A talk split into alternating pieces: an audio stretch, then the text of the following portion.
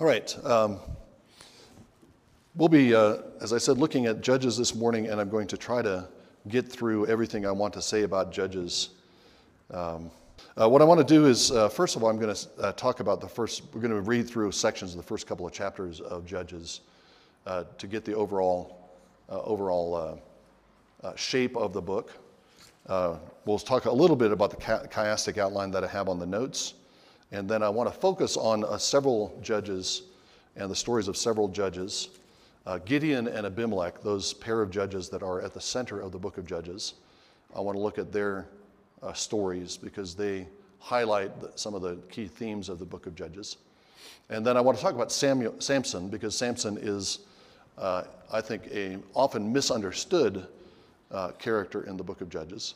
And I want to uh, give some uh, some defense, uh, it's not a complete defense of uh, Samson. Samson is not a sinless judge, but I, I think that he's uh, often uh, rejected and disparaged and treated as a, as, a, as a wicked man rather than, the, I think, the, the, the just and faithful rule, judge that he was by and large. the last thing I'll do is look at the final chapters of Judges. all of the Judges' stories are finished by chapter 16 of Judges. Uh, that is, by the end of the uh, Samson narrative. Uh, but Judges continues on for another five chapters, and there aren't any judges in those chapters. Um, different kinds of characters show up, and different kinds of stories are being told in the last chapters of the book of Judges. And so I want to end our session this morning by looking at uh, those stories at the end of Judges and why they're, why they're there. why are they included in the book of Judges, since they're not stories about Judges, uh, and how those uh, stories at the end of Judges illumine the whole book of Judges and the themes of the book of Judges. Uh, before I start all that, I want to highlight a chronological, a couple of chronological points uh, about the book of Judges. And I do this partly because uh, I, am not spending a lot of time this week looking at this kind of question, question about the historical uh, accuracy of these accounts, uh, I think all the accounts that we have uh, that we're talking about are historically accurate. What the Bible records are things that actually happened, and they actually happened the way that they're recorded. Uh, and that goes down even to questions about timing and chronology, uh, geography. Um, there's, uh, so uh, I want to at least touch on some of the chronological issues that come up with the book of Judges. Uh, there are uh, biblical chronology has, uh, in, uh, in the last 150 years or so, many Bible scholars have uh, thought that the Bible does not present an accurate or consistent chronology. That is, uh, a chronology counting off years uh, and having a datable, datable timeline. earlier, earlier ages, of course, believe that the Bible does have a consistent and coherent chronology. Um, Augustine, in his great book, The City of God, spends uh, part of one of his books tracing the chronology of the early centuries of humanity based on the ages of the, of the uh, people are recorded in the line of Seth. Uh, and he argues that you can basically get a chronology of the ancient world. You know how long there was between uh, the creation of the world and the time of Solomon, you can just count it up by looking at the different, uh, looking at the different ages and the chronological notes that are in the Bible. Um, uh, you might know the name, uh, uh, can't remember his first name, but he was an archbishop in England named Ussher, Archbishop Ussher, in the 17th century, I think, did a chronological study of the Bible and determined that the uh, world had been created in around 4000 BC. There are about 4,000 years total up until the time of Christ. Uh, and so the age of the age of the world is about 6,000 years, according to Ussher. Uh, and again, that, those kind of calculations have often been disparaged in the modern world, and it's uh, biblical scholars rely much more on other other cultures' chronologies than on the Bible's chronology. Other other cultures provide you, know, you have king lists in, in Babylon, for example, that lists the kings and the ages of the kings. Uh, and uh, uh, they total those up, and they, you know, here's a different chronology. Um, I think the Bible, the, uh, the Bible is concerned with history, with what actually happens in human history, uh, with the sequence of events in human history. And clearly, the Bible is interested in the timing of events in human history. And the reason you know that is because it keeps mentioning the timing of events, how long things take. Uh, there's this, this kind of information is all over the place, especially in the Old Testament. So it, it doesn't, uh, it, it's just not true to say that the uh, biblical writers are not interested in a timeline. They clearly are interested in a timeline. Um, so the, there are a couple of chronological points to uh, bring up about the book of Judges. One of them has to do uh, with the, uh, the overall time period of the book of Judges. In 1 Kings 6 1, we're told that it came about in the 480th year after the sons of Israel came out from the land of Egypt, in the fourth year of Solomon's reign over Israel, in the month of Ziv, which is the second month, he began to build the house of the Lord. 480 years from the Exodus, the time that Israel came out of Egypt, until the day when Solomon began to build the house, or at least the year that he began to build the house. And it gives us the month of the year, uh, of the year when he's uh, beginning to build it. So 480 years uh, has some uh, n- numbers are, are significant in the Bible. Uh, we can at least take note of 480 being, you could factor it into a 12 times 40. 12 being the number of Israel, 40 is the number of uh, the stereotypical number of a generation. So 12 generations between the time of the Exodus and the time of Solomon. Uh, and there are other things that might, uh, might uh, fit in with that, uh, that number. I'm just looking at the literal number at this point 400, 480 years. So the problem with that in terms of judges is that if you calculate and just count up the periods of all the judges, uh, that period alone, which begins, you know, uh, 47 years after the Exodus, because you had the 40 years in the wilderness and then seven years of conquest. So the book of Judges begins at Joshua's death, 47 years after the Exodus. And then you have, if you total up the number of years of all the judges, it comes out to be around 590. And you're not even to Saul yet in those 590 years. So uh, we're over, already over 600 years between the Exodus uh, and Samson. And then you have uh, Samuel and Saul's reign, which uh, is 40 years. There's some confusion, there's some uh, work to do on how, figuring out how long Saul's reign was, but I think it was 40 years long. David's reign is 40 years long, and then another four years before Solomon begins building. So you're over 700 years if you just total up all the numbers. But First Kings says uh, that it's 480 years between the Exodus and the beginning of the temple. So what do we make of that? Uh, just uh, is that would be for some people that would be a sign of an inconsistent timeline in the Bible. Uh, the writer of Kings is working with one timeline. Maybe he's using that 480 number purely for symbolic reasons. It's not, it's not a real number. Uh, it's just a symbolic number because it so neatly ties in with Israel and you know, it's, it's 12 generations and uh, an Israel number of generations from the Exodus to the temple. Uh, and it's just a symbolic number. Or perhaps there's different chronological, they're counting differently somehow. Okay. Um, I think the better solution is to take both numbers to say that the numbers and the, the judges are real and the 480 years is real, but the time period, the, the, the judges are not uh, simply sequential. You don't just, uh, one judge total up the number of the years, and then the next judge total up number of the years, the next judge total up number of the years. Rather, judges are working in different parts of the land simultaneously. Okay. Uh, so you can, uh, you can see this. You can, when, if you look carefully at where judges are, they're not always in the same place, and they're not dealing with all of Israel at the same time. They're, sometimes they're dealing with a, a tribe or a couple of tribes. Uh, in another part of Israel, another, another judge is arising and ruling. Okay. Um, and uh, uh, if, you, if you work out the chronology of the latter part of Judges, which is uh, in terms of the number, in terms of the sequence of judges, Samson is the last one who's recorded. Samson is alive at the same time as Samuel. Samuel does not appear in the book of Judges. He doesn't, he doesn't come up until the beginning of 1 Samuel, of course. He's born uh, in the first chapter of 1 Samuel, when Hannah's prayer at the beginning of Samuel.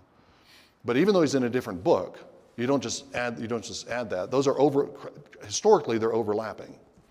Uh, and uh, if, I, am not going to go into the detailed uh, discussion of how we can figure that out, but uh, there are indications that they're overlapping. Possibly also Jephthah, another judge, is at a, he's a little bit older, but about the same time as Samson and Samuel. Samson and Samuel are about the same age, born at about the same time, and uh, working in Israel uh, in the same time. And once you once you put that chronology together, then several things kind of fall into place. The fact that Samson and Samuel are both dealing with Philistines, you know, you think, okay, Samson ends his life um, toppling down the temple of Dagon, where all of the nobility of Philistia is gathered together for a festival.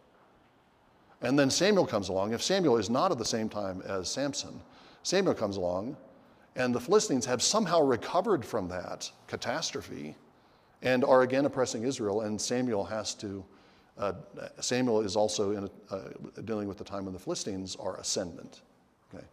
Uh, if you, if you put them end to end, it doesn't make much sense. You put them next to each other, it makes a lot more sense. Samson knocks down the temple of Dagon. Uh, many of the uh, nobility of the Philistines die. Uh, that's about the same time that Samuel is leading a battle against the Philistines, and the Lord is victorious in that battle, and the Philistines are routed. Okay. Uh, or you have you can put together the scenes of the ark going around from t- town to town in uh, town to town of Philistia. You know, the, uh, the ark putting, put in the temple of Dagon at the beginning of Samuel, and Dagon, the, the fish god of the Philistine, keeps bowing down to the ark. Remember that story? Uh, the, the, Philistines captured the ark and they put it in their temple. Uh, this is a sign that their God is stronger than Israel's God. They can, they can take the, the throne of Israel's God and it now becomes, uh, Yahweh, the God of Israel, basically becomes a subordinate God to Dagon. But then Dagon knows better. and every morning when the priests go into Dagon's temple, Dagon is fallen down in front of the ark. Uh, he's acknowledging the supremacy of Yahweh. Uh, and then he breaks in pieces. You know, his, uh, his, I guess his feet and his hands break off or something. I remember the, exactly what happens.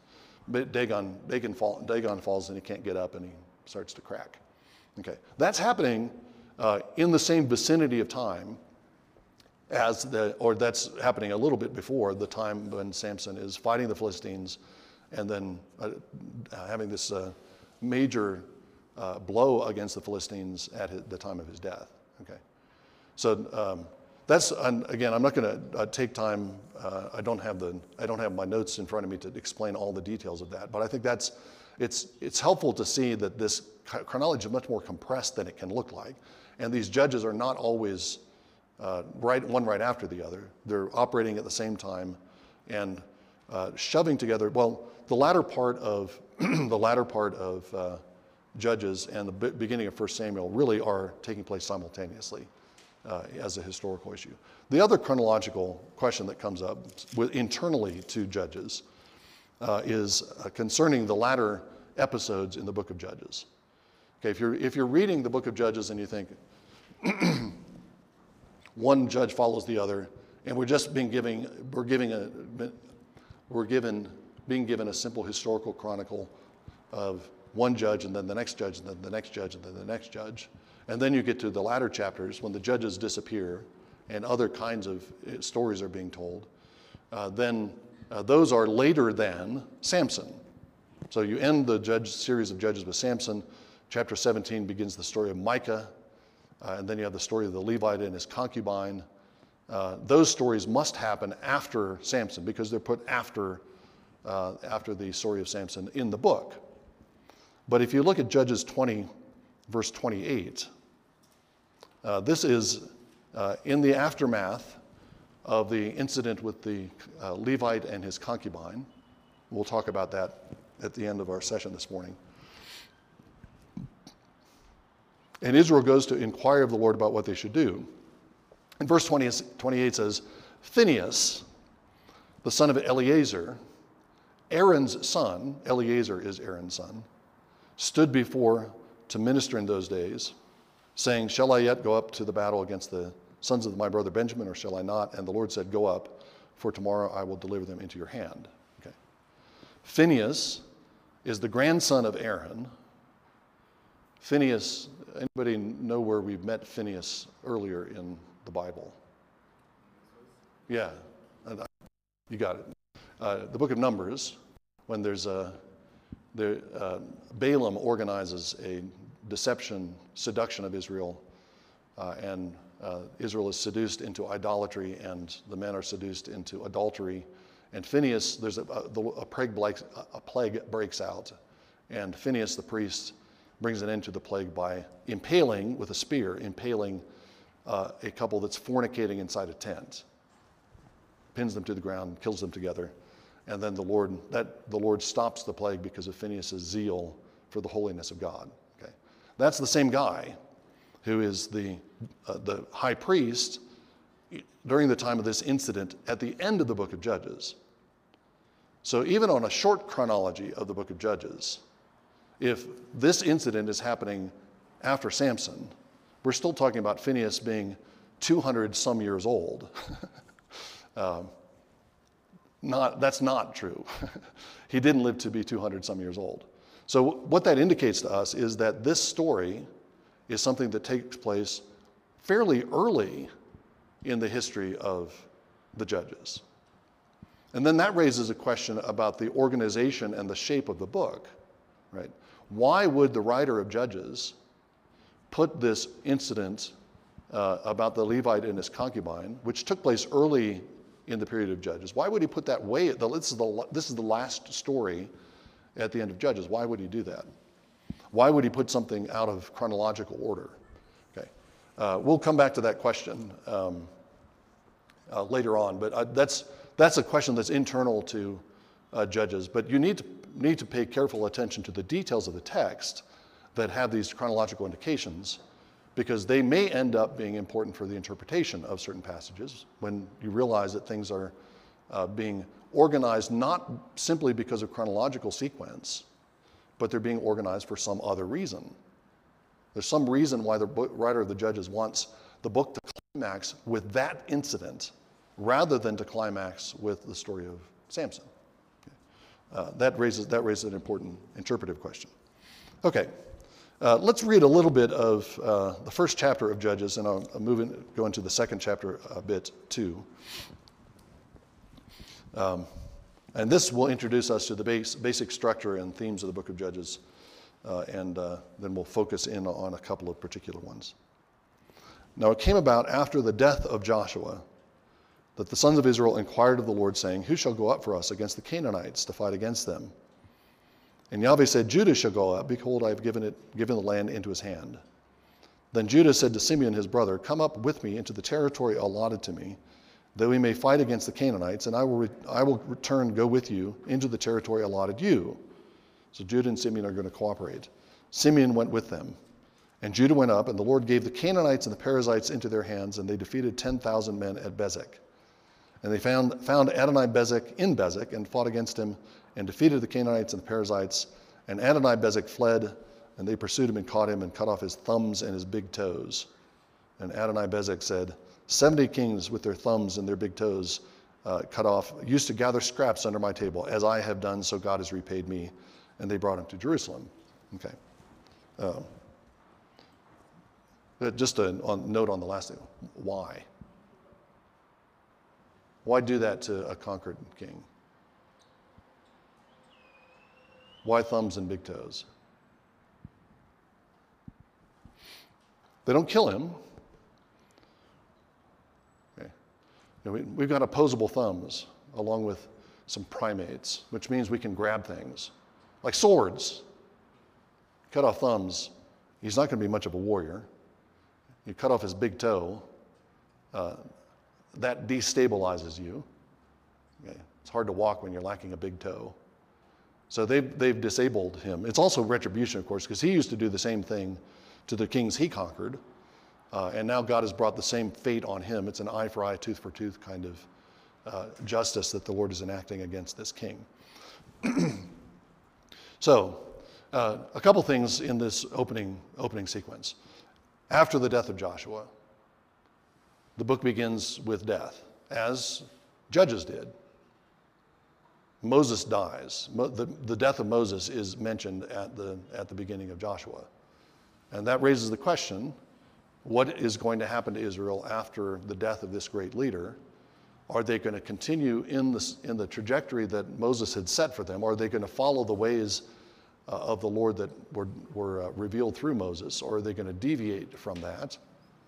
And we saw yesterday that, in terms of J- Joshua, the answer is that the Lord raises Joshua as a second Moses. And he's going to become, he, he does a lot of things that Moses did, and he, is, he, he keeps the law before him, he, he acts faithfully, and he, uh, and he leads Israel into conquest. Yeah, Emmanuel. Okay. Uh, so the question comes up here again at the book, beginning of the book of Judges. Now, Joshua, the second Moses, is dead. Is Israel going to continue on in the trajectory that they were given? And the first section suggests to us that they are. Okay. Remember, uh, yesterday we talked about the distribution of the land uh, doesn't mean that the, Israel's fighting is over. Uh, the Lord is enthroned as the king of the land, but there's still territories that need to be conquered and to, need to be brought under Yahweh's control and under Yahweh's rule. His kingdom has to spread all throughout the land, and it hasn't yet. And the way that's going to happen is by individual tribes continuing the conquest in their own territories. So they, they get a parcel of land, they get the, the dimensions and boundaries of their territory, but there's still Canaanites in many of these places, and they're supposed to carry on those battles uh, as individual tribes. Okay. And uh, Judah is doing that, right? Judah is cooperating with Simeon, and Judah and Simeon together are fighting against the Canaanites and the Perizzites uh, and against Adonai Bezek uh, and they defeat Adonai Bezek. Uh, and it looks like uh, the leaders of Judah and the leaders of uh, Simeon, at least, are going to carry on the program that Joshua started. So Joshua dies, something like a new Joshua comes to birth in the, in the uh, tribes of Judah and Simeon. And that, uh, that continues in the way, in the account of Judah. Um, up through verse 20 of chapter 1. There's a couple of other uh, little incidents that are in there that I won't take time to look at. But Judah starts out well. But then verse 21 says, But the sons of Benjamin did not drive out the Jebusites who lived in Jerusalem. So the Jebusites have lived the days uh, with the sons of Benjamin in Jerusalem to this day. Likewise, the house of Joseph went up against Bethel. The Lord was with them.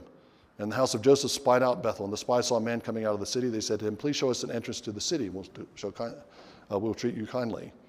He showed them the entrance to the city, and they struck the city with the edge of the sword, but they let the man and his family go free.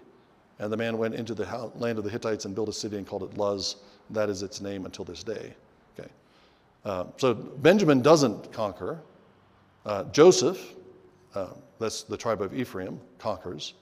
Verse 27 Manasseh did not take possession of Beth Shean and all these others, uh, all these other uh, territories.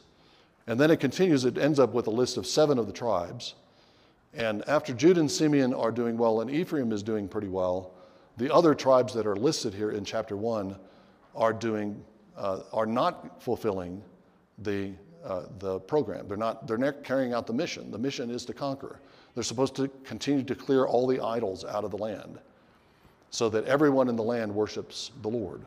And Zebulun and Asher uh, and Naphtali don't do that. And in fact, by the time we get to Naphtali, it's not only that they're not conquering the Canaanites, but they become forced labor and slaves to the Canaanites. So uh, with Naphtali, the relationship between Israel and the Canaanites is reversed. Verse 33 says, Naphtali did not drive out the inhabitants of Bethshean, Bethshemesh, or the inhabitants of Beth Anan, Ana, but lived among the Canaanites, the inhabitants of the land, and the inhabitants of Beth Shemesh and Beth Anna or Anath became forced labor for them. For the Amorites forced the sons of Dan into the hill country, and they did not allow them to come down to the hills. Yet the Amorites persisted in living with Mount, in Mount Perez, in Aijalon and Shaalbim. And when the power of the house of Joseph grew strong, they became forced labor. Okay. Uh, so Naphtali doesn't drive out the, uh, the, uh, the, the, Canaanites. It looks like, I think I might, might have misread that. It looks like they, the people of the land become forced labor for them. In any case, these tribes are not carrying out the mission that they were given by Joshua. So Joshua's death has created the crisis. Some of the tribes are carrying on the mission that they're supposed to, but many are not. And uh, as we'll see throughout the book of Judges, uh, instead of uh, controlling and, and conquering the Canaanites, uh, the Canaanites and related tribes end up uh, controlling and conquering Israel. Now, the question is why is this happening? What is, what's wrong with the tribes of Israel that they're not fulfilling this mission? Uh, and we could anticipate from our study in Joshua and from the book of Deuteronomy that the issue is not a question of military tactics or, thank you, uh, military tactics or uh, of uh, military courage, but the issue is one of obedience to the Lord. Okay. Uh, and that's what we find out at the beginning of chapter 2. So we have, a, we have a mixed result at the beginning of this period of the Judges. Uh, and then uh, the angel of Yahweh comes to the sons of Israel and brings this, uh, this, these charges against them. The angel of Yahweh is functioning like a prophet. Uh, we'll talk about prophets uh, when we get to the book of Kings later in the week. Um, uh, prophets are, among other things, prophets are uh, bring, uh, bring the Lord's lawsuit against Israel.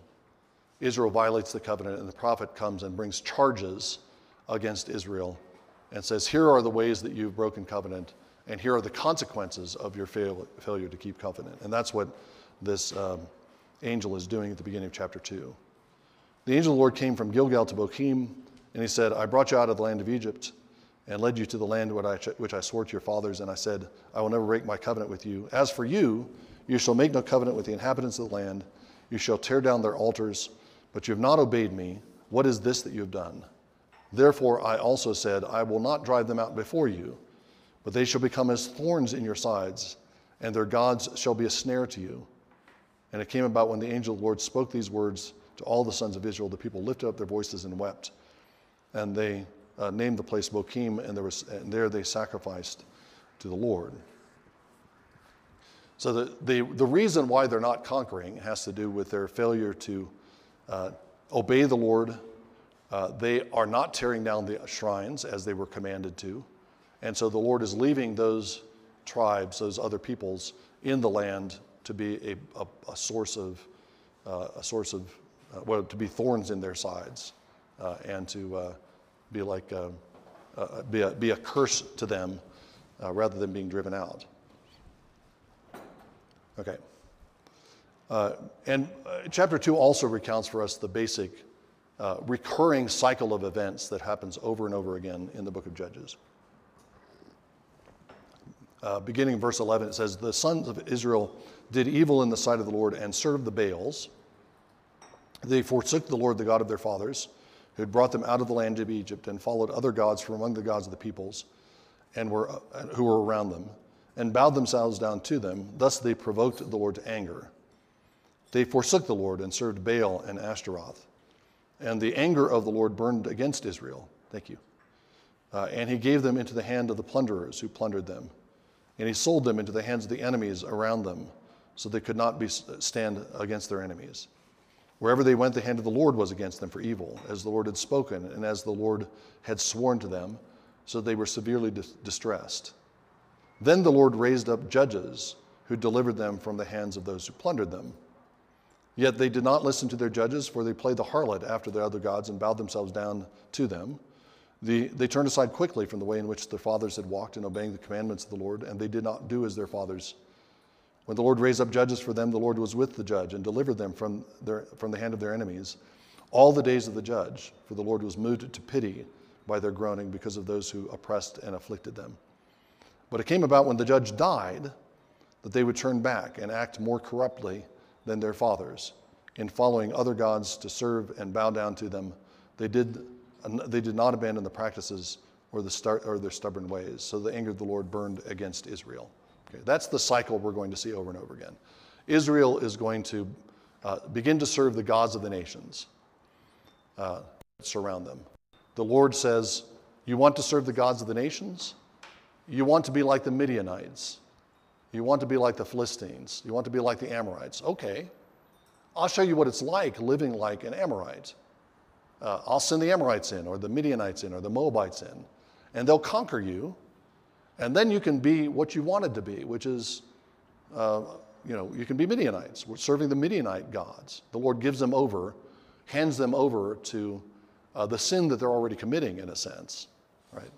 They're already serving the gods of these nations. And the Lord says, okay, why don't you just go all full in and become members of these nations?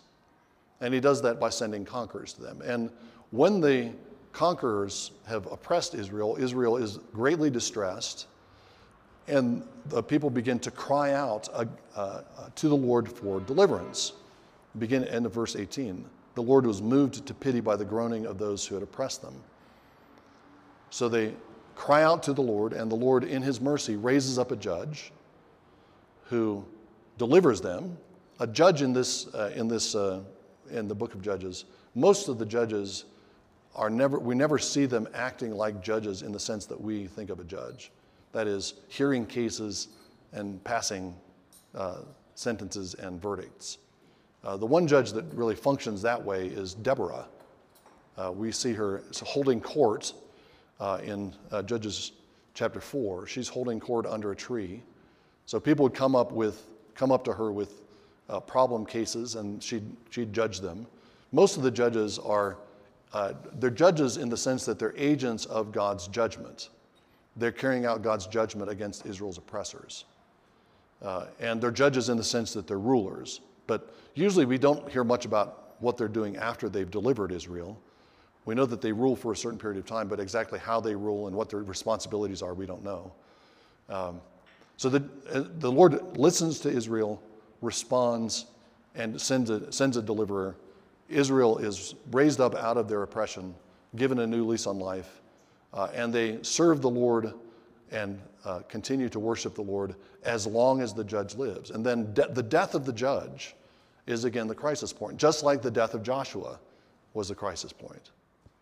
And every time a judge dies, a judge who has led Israel in faithfulness for the time of his life, uh, during, the, during his lifetime, Every time a judge dies, Israel just slips right back in to serving other gods. I mean, one, one way to think about this Christologically is that what Israel needs is a judge who doesn't die. They need a permanent judge, right? Or a judge who dies and then comes back and won't die again. Because the death of the judge, the death of the ruler is the, is the big crisis point. And it's uh, because, of, because the reign of death uh, Israel is under the reign of death. That's why Israel keeps falling back into sin. Okay, so this whole cycle is the cycle of the Exodus. Uh, Israel was in Egypt. They are initially favored by Pharaoh, right? Because of Joseph. They're given the land of Goshen. They have an kind of independence in the land of Goshen. And uh, because of Joseph's influence, the Lord uh, uh, the Pharaoh treats them well. But then a Pharaoh arises who does not know Joseph, and the Pharaoh uh, puts them to hard labor. He gets frightened because they're, they're reproducing too fast. Uh, there's, there's too many Israelites, and he's worried that if Egypt is attacked by another nation, that the Israelites will join the other nation and begin fighting for them, you know. Like if Russia attacks Ukraine, there might be Russians in Ukraine who joined with the Russian troops, and you know, a fifth column, it's called. So Pharaoh is, Pharaoh is worried that the Israelites would become enemies if uh, somebody else invades. So he tries to halt the growth and the expansion of Israel by killing the boy children of Israel and putting Israel to hard labor. Okay. So you have the same, the same scene at the beginning of Exodus as you have repeatedly in Judges with the people of, uh, of uh, the people of Israel under the oppression of a foreign power, an oppressive, unjust, evil power. Uh, and Israel in Egypt groans and cries out, and the Lord hears their groaning. That's what he tells Moses when, he, uh, when the Lord calls Moses at the burning bush. I have heard their cries, I've heard their groaning, and I'm raising you up, Moses, as their deliverer. Moses is kind of the model judge who leads Israel out of the land of Egypt, and he, he, uh, he delivers them from that oppression. And as long as he lives, Israel remains more or less faithful. I mean, they, there's certainly ups and downs in Israel's life. Okay. Um, but then Moses dies, and we have the crisis again. And in, in, the, in that case, uh, things go well after the death of the deliverer. They're not going well after the death of the judges. Uh, the one thing that seems a little odd when we say each of the judges is a kind of new Moses, uh, delivering Israel from another kind of Pharaoh, another, another Egyptian kind of oppression. Uh, they don't lead them out of the land, they don't make a geographic transition, but they make a transition in their political and economic and social circumstances. They're delivered, they're, they end up, they, they're no longer slaves and they're freed uh, to be independent again. The, the one thing that seems an anomaly is to go back to the beginning of the cycle. The beginning of the cycle in Judges is Israel's idolatry, right? Uh, that's why the Lord sends the foreign powers in, because Israel has turned from the Lord to other gods, and the Lord gives them over to their idolatry and gives them over to the nations who serve those idols. So, uh, is that part of the original Exodus story? If you read the book of Exodus, it doesn't seem so. It looks like uh, Israel is expanding, Israel is getting stronger, and then you just randomly have this Pharaoh that starts oppressing them and killing, killing infant boys uh, and putting them to hard labor and trying to st- stamp them out. Uh, but we find out actually at the end of the book of Joshua that uh, Israel had been uh, worshiping the gods of the Egyptians while in Egypt.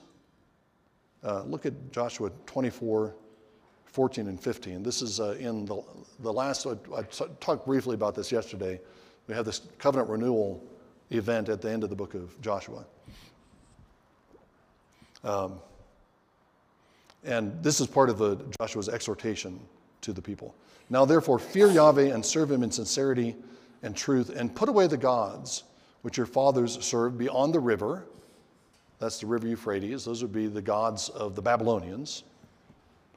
And in Egypt, and serve Yahweh.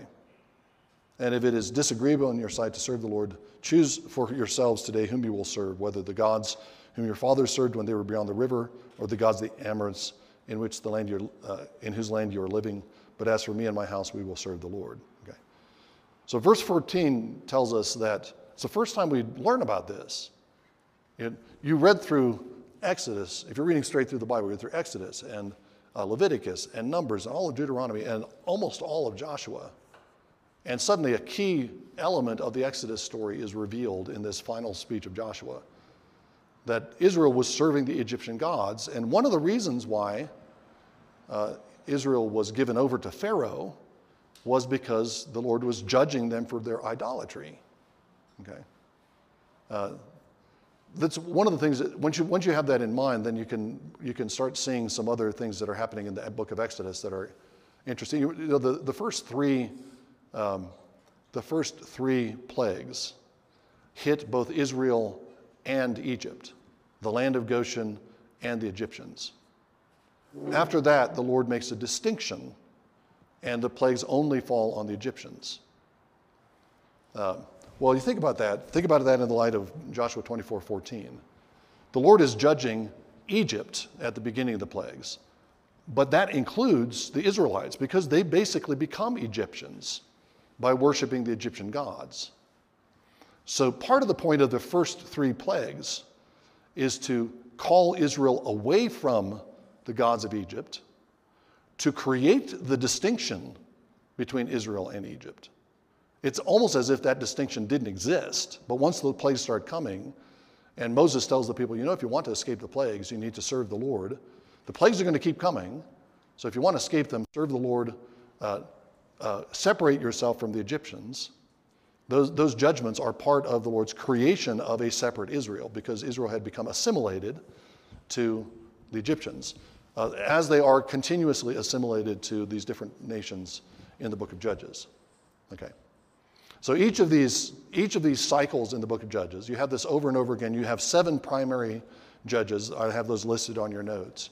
You have seven primary judges and then a, a handful of lesser judges. But in each case, you have the same cycle. Uh, uh, idolatry, uh, the Lord gives them over to their idolatry, which means they're enslaved by some foreign power.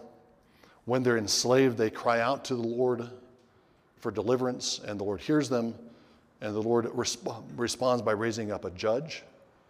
And as long as the judge is alive, they're faithful, then the judge dies, they go back to idolatry, they go back into slavery.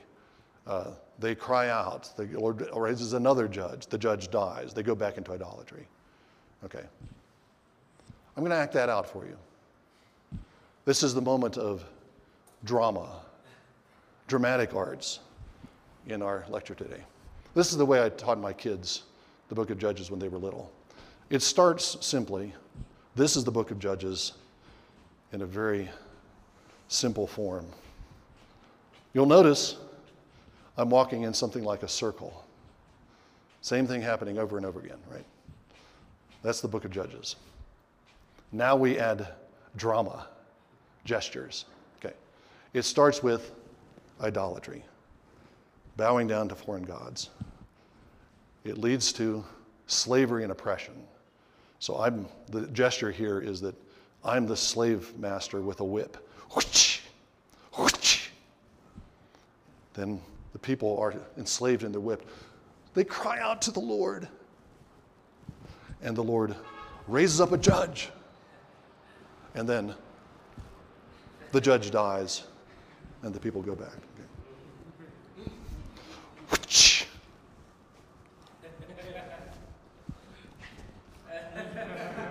Okay, you get the idea. Uh, I have no encore. All right. That's what's happening uh, throughout the book of Judges, over and over and over again. Uh, Israel can't get out of this cycle. Uh, one thing to note here that will lead, uh, lead us to uh, um, get us a perspective on the latter portions of Judges. One thing to notice here is that this is a story of Israel's political history because they're constantly being enslaved by other nations, conquered and enslaved by other nations. But the real root of that political history is not political, or it's not, it doesn't, it's not about the, uh, their uh, political system or their, uh, the quality of their leaders or anything. The root problem is idolatry. And I think that's one of the main lessons of the book of Judges, and one that we can uh, apply universally. I mean, in, in the States, the Christians are agitated often by uh, political trends and cultural trends. I'm agitated by po- political and cultural trends. I'm not trying to distance myself from those, uh, from those worries. Uh, there are a number of ways in which the, our our country is drifting from a Christian heritage, drifting from God, drifting from any uh, semblance of biblical morality. Uh, and the, the, the tendency and the instinct is to try to find political solutions. You know, and that happens a lot in the United States. You have various people that uh, try to uh, get some kind of uh, organize around certain candidates for office, around a certain, uh, certain political figure. Um, you know, a messianic political figure like Donald J. Trump, the Messiah of America, the Savior of the world. Okay.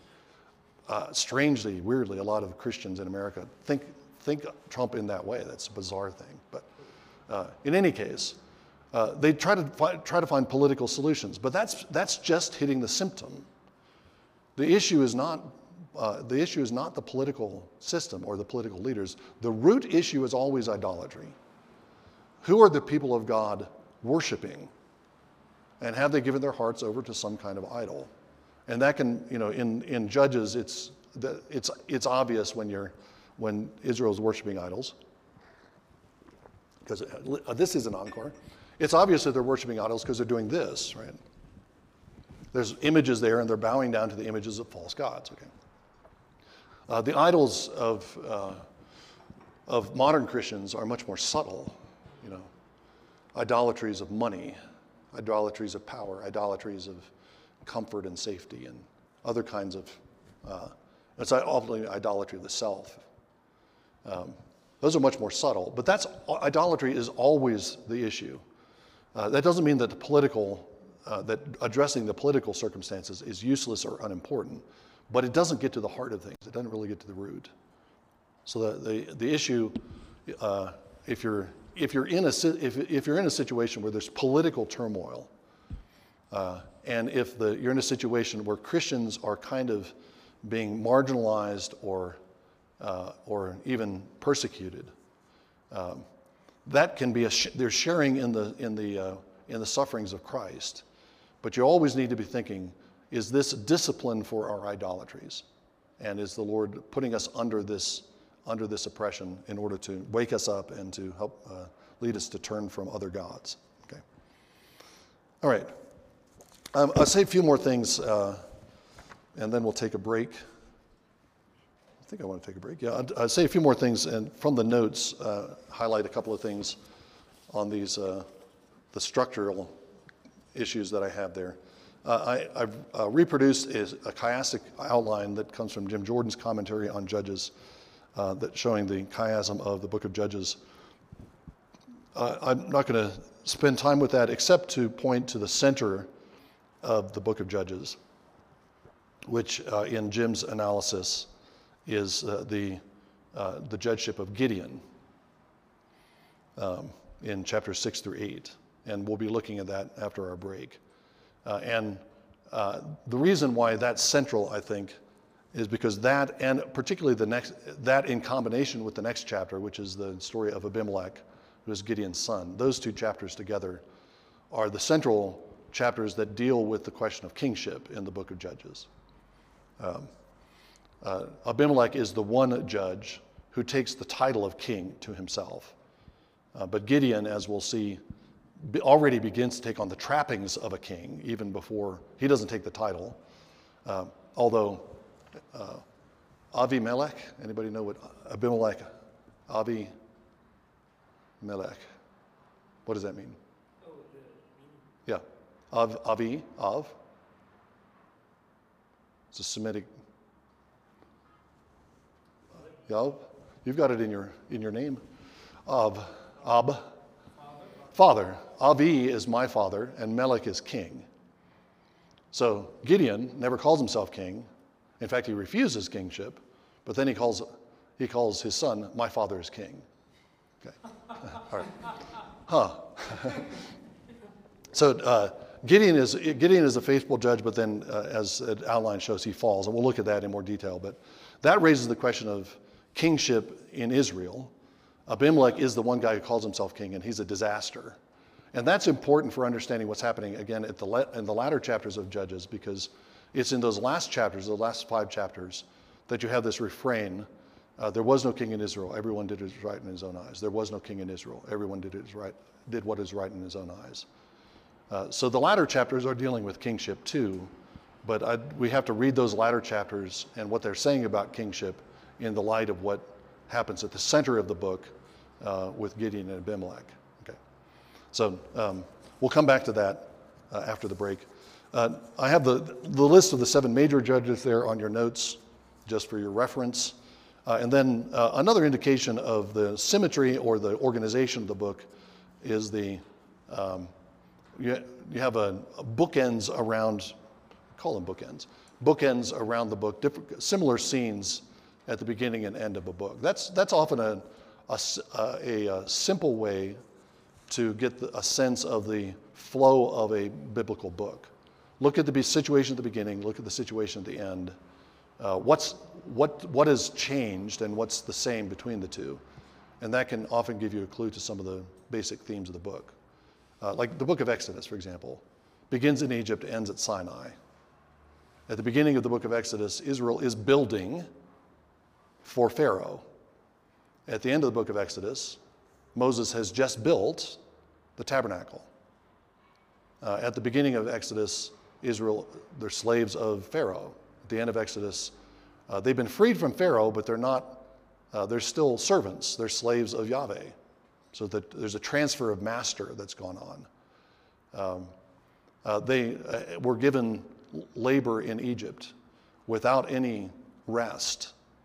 You have to make bricks without straw, and you have to, you have to work continuously. And you can't go three days into the wilderness and celebrate a feast to, to Yahweh. Pharaoh won't let them do that. Um, at the end of Exodus, they're in, they're in the wilderness. They're celebrating a feast Yahweh in the wilderness. And one of the dominant themes of the latter part of Exodus is uh, repeated commands to keep, to keep Sabbath. They've moved from, from slavery to Sabbath. That's one of the big uh, thematic movements of the book of Exodus. So if you look at the, the book end, the two ends of the book, you can often get uh, a sense of the whole sweep. Here I'm just pointing to these couple of scenes at the beginning and end of the book, uh, just to show that there's a kind of symmetry between the beginning and end. At the beginning of the book, we have this little scene with um, Caleb. This is in uh, chapter 1, 11 through 15. Caleb offers the city to anyone who, uh, actually, sorry, actually offers his daughter as a bride to anyone who would conquer a city. The conqueror receives the bride from the father. Okay. Uh, and then we have the, his daughter Achsah comes up on her donkey uh, and asks her father for the springs of water, in addition to the city that her uh, that her husband has um, her husband has won. Okay. Uh, maybe a I think a neat little typology there. The father offers the bride to the conqueror, and the conqueror becomes his son-in-law. Uh, the father offers the bride, the church, to the conqueror, his son. Uh, and his son receives, uh, and his, his, his new daughter in law receives the springs of water, life giving water, life giving spirit. I think a little, a little glimpse of the gospel uh, there. So we have a woman on a donkey. Chapter 19, toward the end of the book, the part of the story of the Levite and the concubine is the concubine's corpse uh, on a donkey, right?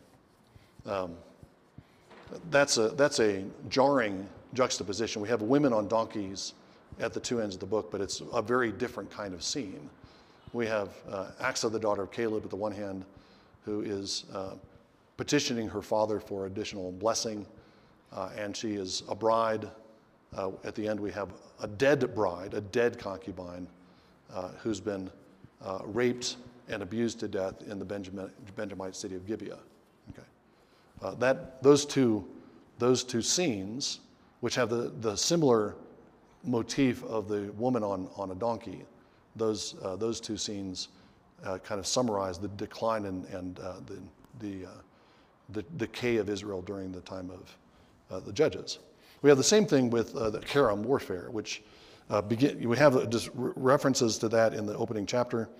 Uh, explicit reference in chapter 1, verse 17. Judah went with Simeon and his brother, and they struck the Canaanites living in Zephath, Zephath and utterly destroyed it. Utterly destroy is the word for Haram. Put it under the ban. So the name was called Hormah. Hormah, Haram. That the name of the uh, city is named because it was put under Haram. Okay. That's Haram warfare directed at Canaanites, which is what Israel's supposed to be doing. Uh, at the end of the book, in the last scene, I'll anticipate what I'm going to discuss in more detail, but um, the uh, Levi and his concubine come into the Benjamite city of Gibeah. Um, the men of Gibeah want to know the, the Levite, know the Levite, uh, and they uh, surround the house where he's staying. This is, this is Sodom. Okay, this is the same scene as happens in, in Genesis 18 uh, and 19. Gibeah, a city in Benjamin, a city in Israel, has become a Sodom.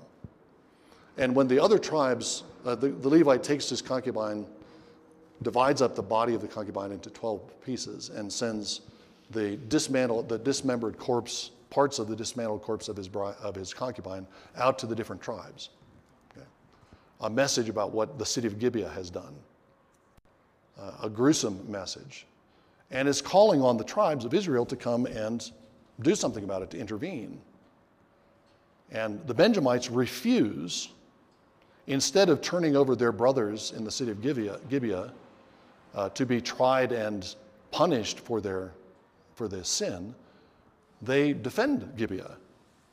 And so we have a battle between a war at the end of the book of Judges, not between Israelites and Canaanites, but between all the tribes of Israel and Benjamin. And they carry out a kind of herem warfare against the Benjamites, uh, leaving the Benjamites uh, destroyed and bereft.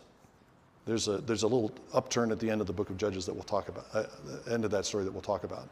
But again, we see the, the, the shift or the decline in the book of Judges in those two little scenes at the beginning and the end of the book. At the beginning, at least some of the tribes are doing what they're supposed to do, continuing the warfare against the Canaanites.